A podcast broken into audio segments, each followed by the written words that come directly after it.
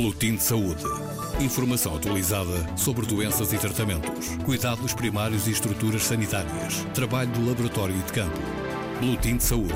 Uma edição da jornalista Paula Borges.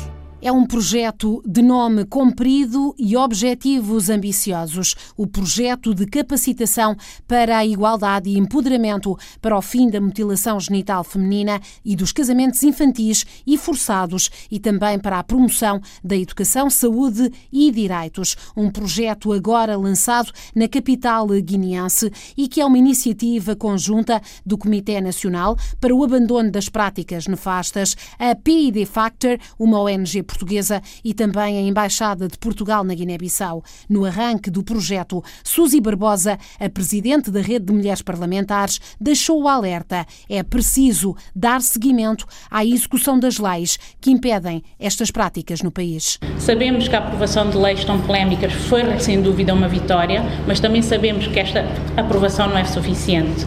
Temos que ser capazes, enquanto parlamentares, de zelar para o seu cumprimento, usando para tal mecanismos processuais para a condução dos casos de violação das leis à justiça, ainda implementar mecanismos de fiscalização parlamentar das leis, assim como elaborar novas legislações sobre outros temas, tais como os casamentos precoces, que ainda carecem de um quadro legal no nosso país.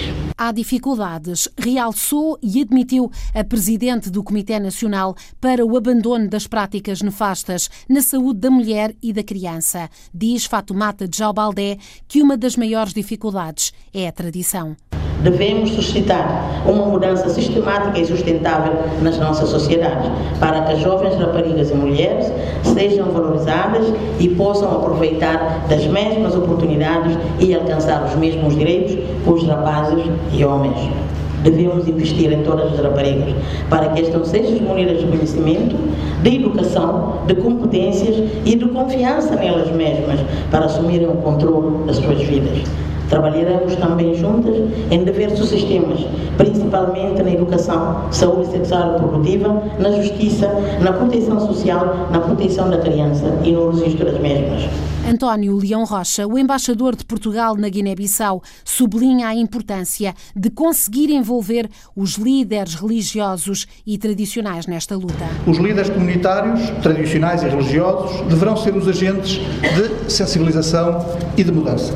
Este projeto, que decorrerá em 10 bairros de Bissau, abrange ainda atividades de sensibilização sobre a desigualdade nos papéis de género, o fim dos casamentos infantis, a educação para a saúde sexual e reprodutiva e a promoção da educação como valor. E, deste modo, responde a uma das prioridades identificadas no Programa Estratégico de Cooperação que Portugal e a Guiné-Bissau assinaram em 2015 e que estará vigente até 2020. Alice Frade é secretária executiva da organização não-governamental portuguesa PID Factor, uma das parceiras deste projeto. Diz Alice Frade que sem igualdade de género não é possível construir sociedades desenvolvidas. Não há direitos, não há liberdade, não há independência de um país, de uma comunidade, de uma família, sem uma participação em igualdade das meninas e das mulheres.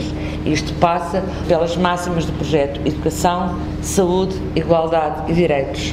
Não há desenvolvimento sem saúde, não há saúde sem desenvolvimento, mas também não há nem saúde, nem educação, nem desenvolvimento sem igualdade.